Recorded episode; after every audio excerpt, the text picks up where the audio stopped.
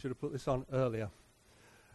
I said at the start of last week, um, so for those of you who are just visiting us for the day, we've been spent the last five weeks looking at the what we call the Lord's Prayer, the prayer that Jesus taught to his disciples, and we come to the last uh, phrase in most versions, anyway, of uh, uh, most of our Bibles uh, this morning.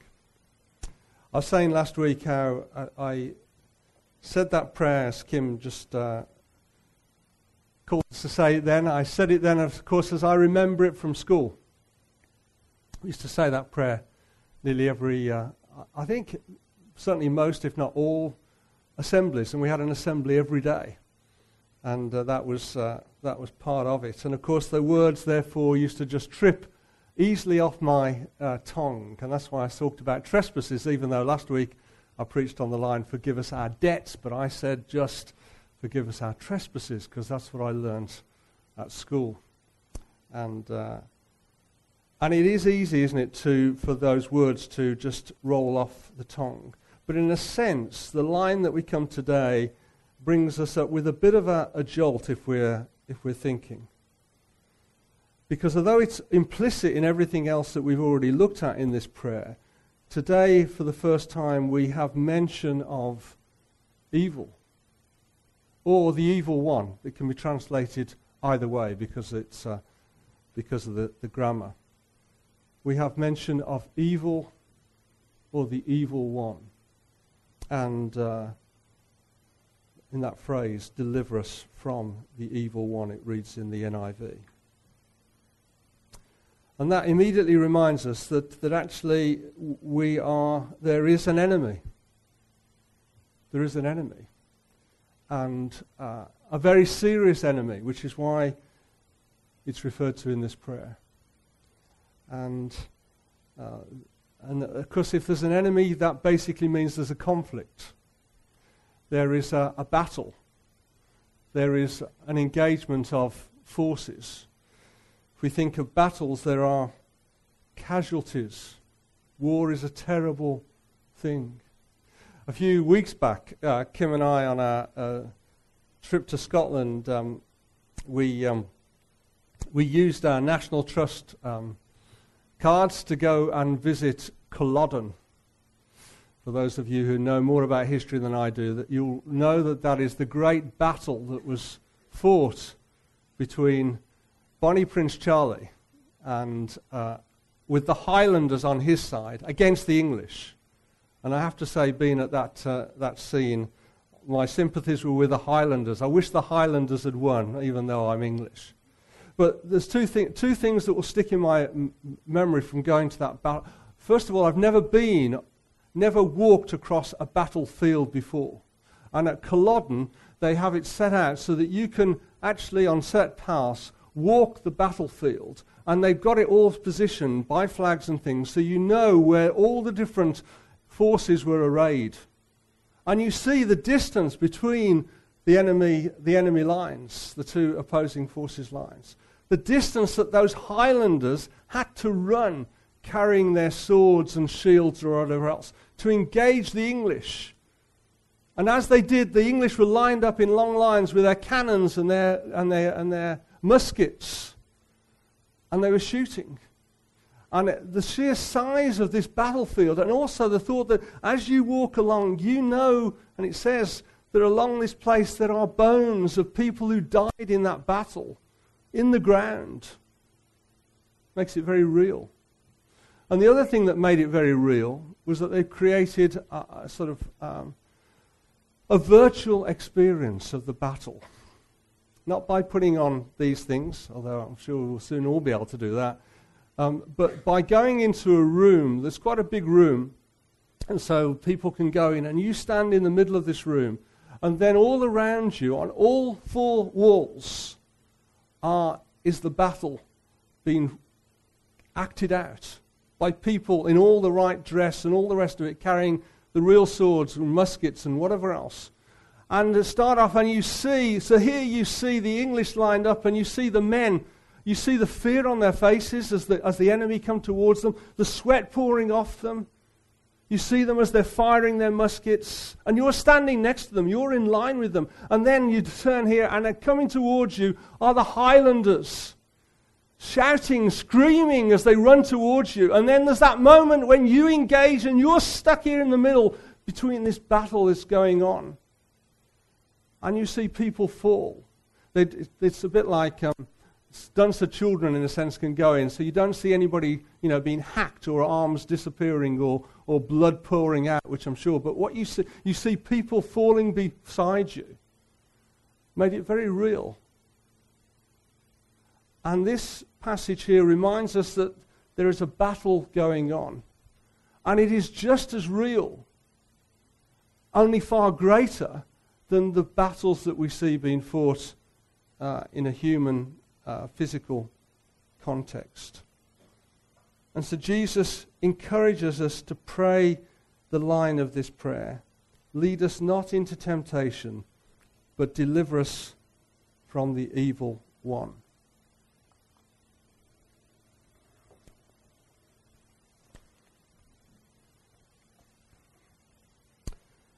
Strange, isn't it?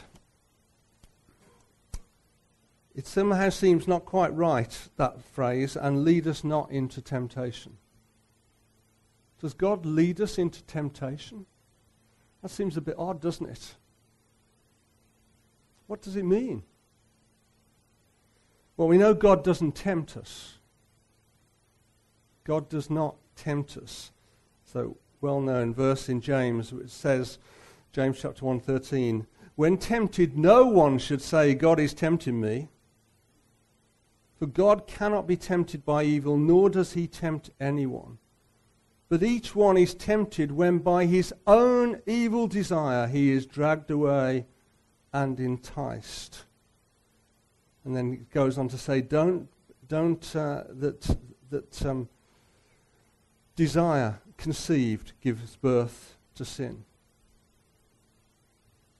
Goes on then to say, don't be deceived, because every good and perfect gift is given from our Father in heaven. Our, our Father does not tempt us to sin. He's the one who gives good and perfect gifts. What would we think of a father who enticed their own child to do wrong, to harm themselves? What would you think of a dad that did that? Was talking the other day about a funeral I took for a guy who was a a drug addict who we got to know. The reality was probably that he was a drug addict because of what had happened in his family and because of what his father did. And his father encouraged him to take drugs. And I took his funeral when he was just in his 30s. The consequence, in a sense, of what that father did. And we, I can, would not think well of that father, neither would you. How could we think that our Father in heaven would tempt us? He does not tempt us. He cannot tempt us. It is not possible. But are we led into temptation? Well, if we go back to just a chapter before in Matthew's Gospel, which is where we were looking at the Lord's Prayer in Matthew chapter 6, Matthew 4, verse 1 says this, doesn't it? This is immediately after Jesus' baptism when the Spirit has come upon him, and when the Father says, This is my Son, whom I love, with, whom, with him I am well pleased. This is what's, and it says, Then, verse chapter 4, verse 1, then Jesus was led by the Spirit into the desert to be tempted. Not by the Spirit, but he was led by the Spirit to be tempted by, of course, the evil one by the devil. The devil tempts. He's the one that entices to, what the sin, to us to evil. He's the one who lies and deceives with one aim to spoil, to destroy, to ruin all of God's creation, to work against God and all his good purposes. And that's the devil who tempts.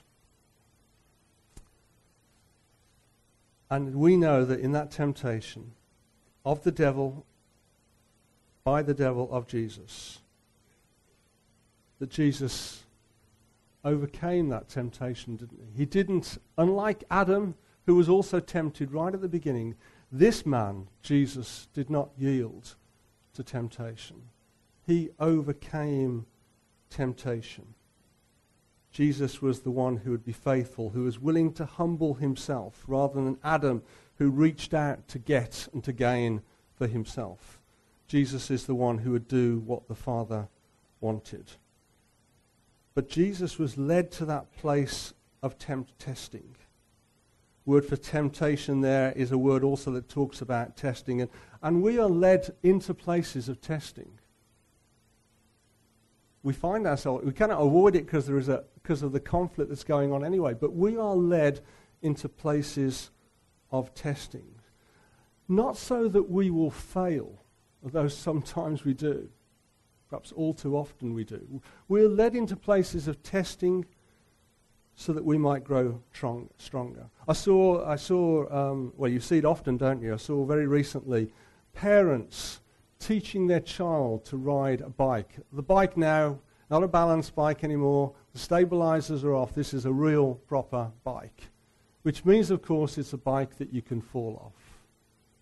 And we've all done that. In fact, I've just bought a big bike, so pray that I don't fall off, otherwise I might be hurting myself seriously. But the, but you see a, see a parent teaching their child to ride a bike. They do that knowing there's a risk that their child can fall and hurt themselves. But they do it because they know it's important for a child to learn to be able to ride themselves so that they can have the joy of riding a bike, so that they can grow physically strong by exercising by riding a bike. They lead them into that situation not because they want them to fall off to fail, but because they want them to grow and enjoy and to become people uh, in every sense of the word as they grow up.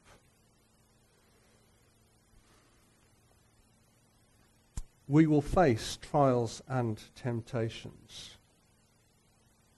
We are not promised an easy life. In fact, Jesus, as Christians, sometimes we think that we, we should have that easier life. And, uh, and the truth is, of course, there are many things that we do avoid, many consequences that we avoid by living the way God wants us to live. We do not face, Kim and I often talk about various friends of ours and the problems that they face. And the problems that they face are often because of consequences of, what's ha- of decisions they've made. And it's not that we think we're, not, we're any better. We don't. It's just that we know that by God's grace we've managed to avoid those things. By being part of a church family, we've managed to avoid some of those things. By having good friends who stood by us, we've managed. And those are all means of God's grace to us. And so, yes, we do avoid sometimes the consequences that we would otherwise be suffering and that other people face. But we were not promised an easy life. In fact, Jesus said the very opposite, didn't he? To his disciples, just before he said, left them, he said, In this world, you will have trouble. Have we got that, taken that on board? That's how it is. And in a sense, as Christians, we face added trouble. If we seek to live the life that God wants for us, then we have an enemy that will actively oppose that. He will want to trip us up. He'll want to bring us down. He'll want us to, he'll want, to dishonor, want us to dishonor our Father. And difficulties are trials. They are trials in a sense that God uh, leads us into, but they are also then, as John Piper puts it, laced with temptations. The trials of God, the trials that He leads us into, are also those same things that the devil seeks to bring to us as temptations. And the question is when we face difficulties, Um, and in that word, I, inc- use that word in its biggest possible sense. There can be many of varied sorts. But when we, fa- when we face difficulties, the question is will we seek God or will we turn away from Him? Will we trust Him or will we blame Him?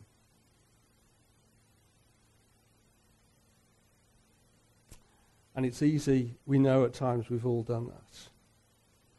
Will we take on as hold that although there are troubles, he said, he said to his disciples then, didn't it? But, but I have overcome the world. And then he tells them later that he is with them every day, all the days, always. I'll be with you. Do we believe that that's true? Will we hold on to that promise? Will we allow our suffering and our facing of difficulties to be an, a, a witness to non believers and an encouragement to believers? I am encouraged. I tell you, this is genuine. I am often encouraged by the things that I see people facing, and yet they keep going. They don't lose their faith. It may not always be straightforward. One of the girls that we know knew best in our, in our many years ago who was a, who's a great, ins- she was a, an inspiration to us because of her character. She'd had, she'd had a really difficult life. She'd had difficulties within her family. The f- family had uh, divorced, the parents had divorced, the family had, had, had split. Um, she'd had problems with health, serious problems. She's one of those people who had to be put in a bubble and left in a bubble for weeks and weeks and weeks because no one could have any contact with her because of the illness that she had. She'd broken legs and arms and all sorts of things. She was, she was a bit of Graham, a bit of a Graham Dancy of this world, actually. She was one of those sorts who liked to try doing different things and often suffer the consequences. A fiance was killed just before they were due to get married when he was riding his motorbike. She'd had a difficult life. And yet she was a beacon of light to those that knew her. She was a strength, a source of encouragement. Will we allow ourselves to be like that? It was C.S. Lewis, wasn't it, who said, God whispers to us in our pleasures, but he shouts to us in our pains. If we will just but listen. And it's not always easy, I know. I, I and I know there's people who know it far more than I do. That is not always listen. But if we were to look at the life of Job and how, how, how that was a trial that God brought to him, in a sense, God said it could happen. God allowed those things to happen to Job, those terrible things, things that I don't know how any of us could cope with. God allowed that. But at the same time, the devil was seeking. Do you know when his wife came to him, Job was cursing the day of his birth, but his wife came to him and said, Curse God! Curse God and die. That was a temptation because he wanted to die, but he wouldn't. And in his end, in the end, not just that all those things were restored to Job, that's not the point. Job says these words He said, My ears had heard of you. In other words, before I, I'd heard of you, God, and I knew you in a sense. He said, My ears had heard of you, but now my eyes have seen you. Through that trial, God enabled Job not just to get back what he'd lost, but he enabled Job to know him in a way that he didn't know him before and to experience him. Job had grown through those temptations and difficulties. But it's not just our facing difficulties, is it? They're not the only trials. All our pleasures, and in that I use the word globally, we could talk about wealth, possessions, positions, all the rest of it, good family lives, etc. In all of our pleasures, they are also a trial. We don't see them that way, of course, but they are. Because there is a question then that we have to see how, not just do we do respond to our difficulties and our pains, how do we respond to our pleasures?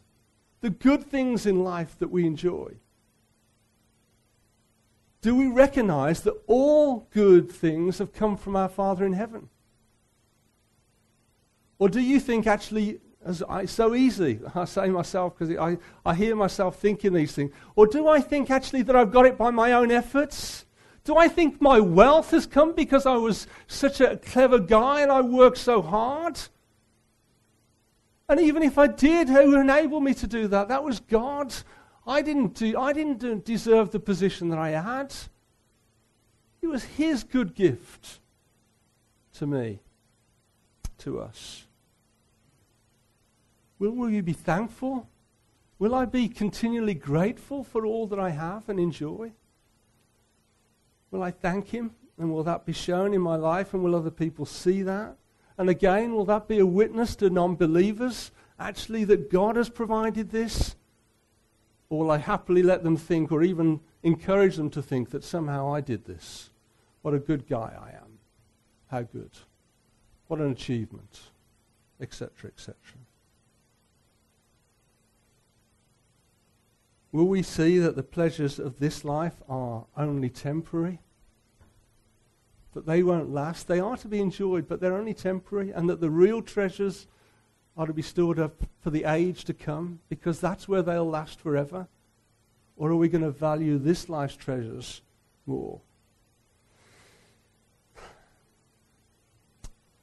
Will God still be our greatest treasure? Or will the things, the pleasures of this life become our treasures and become our idols, become our priorities, become more important than God Himself? You see how the devil uses our trials and they become temptations?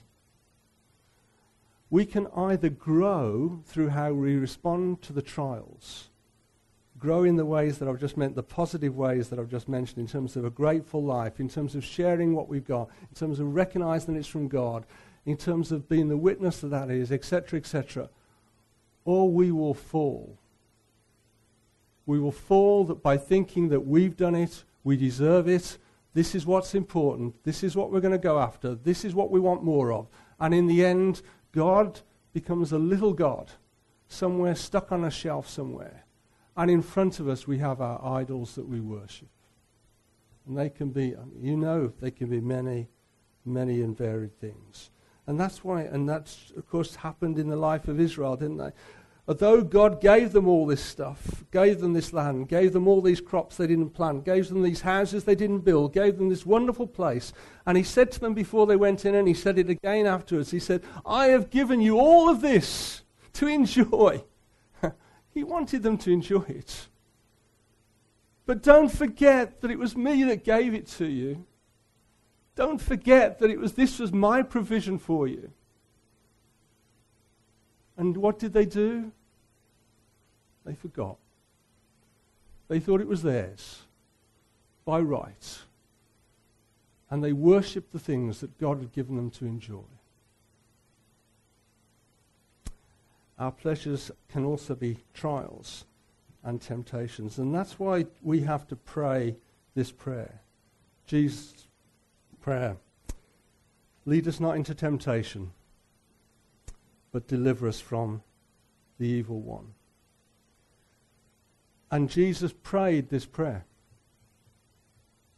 I've no doubt about that. I'm not saying he always used these words, but I'm sure that this prayer that Jesus taught his disciples to pray was a prayer that he also prayed himself.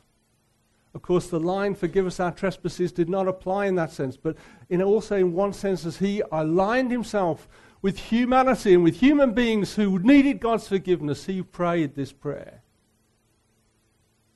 And we know that he prayed this prayer at least once. Because when we read that prayer that he prayed in those just few words in Gethsemane, we see there in Matthew 26, we see echoes of this prayer that he taught the disciples. You know, when he's there and he's, he's there and he takes Peter and James and John along with him to pray and he, he knows everything that's happening and he knows what's going on and he knows what, what will happen. And he asks them to stay with him and pray.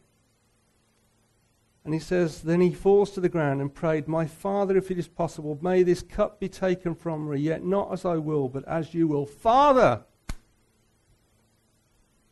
your will be done. Your will be done, even now. My Father, if it is not possible for this cup to be taken away unless I drink it, may your will be done. He prayed. He prayed that he would be not be led into temptation. He prayed that God would deliver him from the evil one. And Hebrews tells us that as he cried those words with tears, it says God heard. God heard. But God did not say, God did not deliver him from the evil one. Instead, he answered the prayer of Jesus that said, if, it's, if there's no other way, then your will be done. And to that God said, Amen. God the Father said, Amen. Jesus did not fail the tests. And we read this in Hebrews chapter 2, verse 14. And by his death, that he might destroy him who holds the power of death, that is the devil, and free those who all their lives were held in slavery by their fear of death, and that he might make atonement for the sins of the people.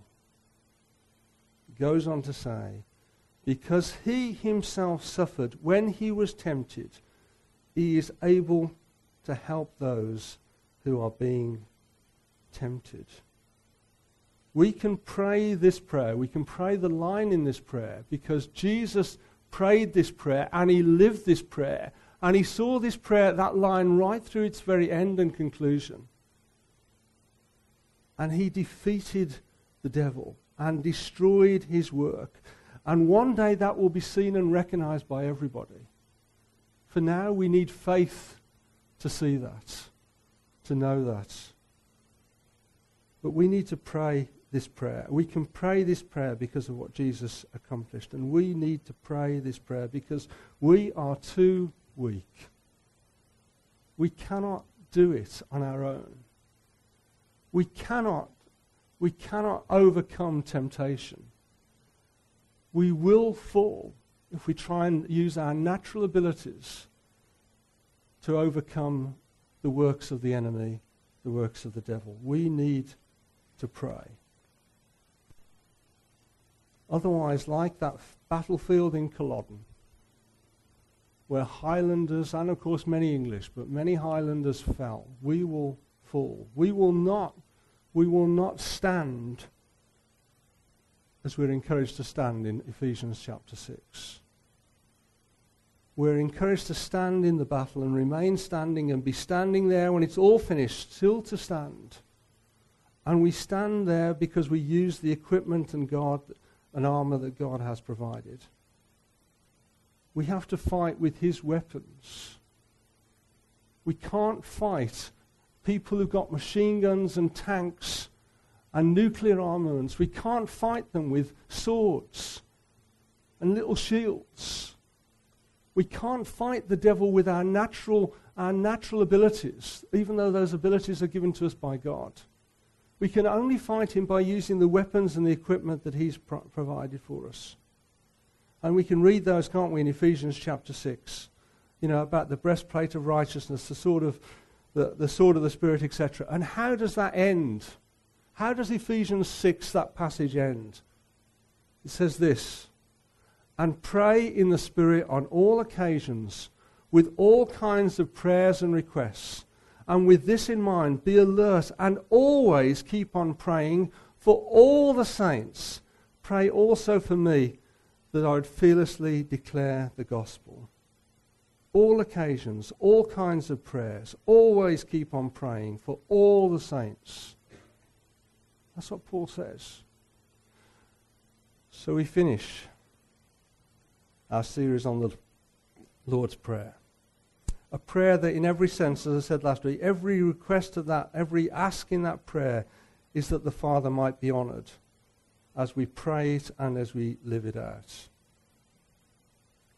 But this is a prayer to pray. And here's the challenge, and this is the challenge to me. We've done six weeks talking about the Lord's Prayer and the importance of all that it contains. And it contains more truth. Even as we've just done these few weeks, we've seen that it's far more than we could ever communicate what different preachers have brought out from us. But this is a prayer to be prayed. This is a prayer for Abbey Church to pray. This is a prayer that needs to be in, a, in the forefront of our minds on a daily basis. You see, I, and I'm challenged by this because this is the thought that came to me as I was preparing this thing. Andrew said, You're teaching about prayer. You're teaching these things. Are you going to pray this prayer? Are you going to pray it with perseverance? Are you going to pray it believing that I hear when you pray it? That actually I can answer these requests and I will answer them. They won't always be in the ways that we want. But I will hear and I will answer if you will ask. And that's the question for all of us, isn't it? We talk about prayer. We can preach about prayer, and it's a good thing to talk and preach about. But we need to pray. And I think the challenge, the question, I think, I think speaking probably on behalf of us elders, we need, we recognize that we need to start or at least to start again to pray as a church. We all talk about prayer. Will you be there to pray? Do we have that desire to pray? Knowing that as we do, God will honor and be honored by our prayers. And we finish with the line that we all used to say at school, but which is not in most versions because it was probably almost certainly a later addition. For yours is the kingdom, and the power, and the glory, forever and ever. Amen. And Amen means says, I agree. I agree. Let's agree, shall we?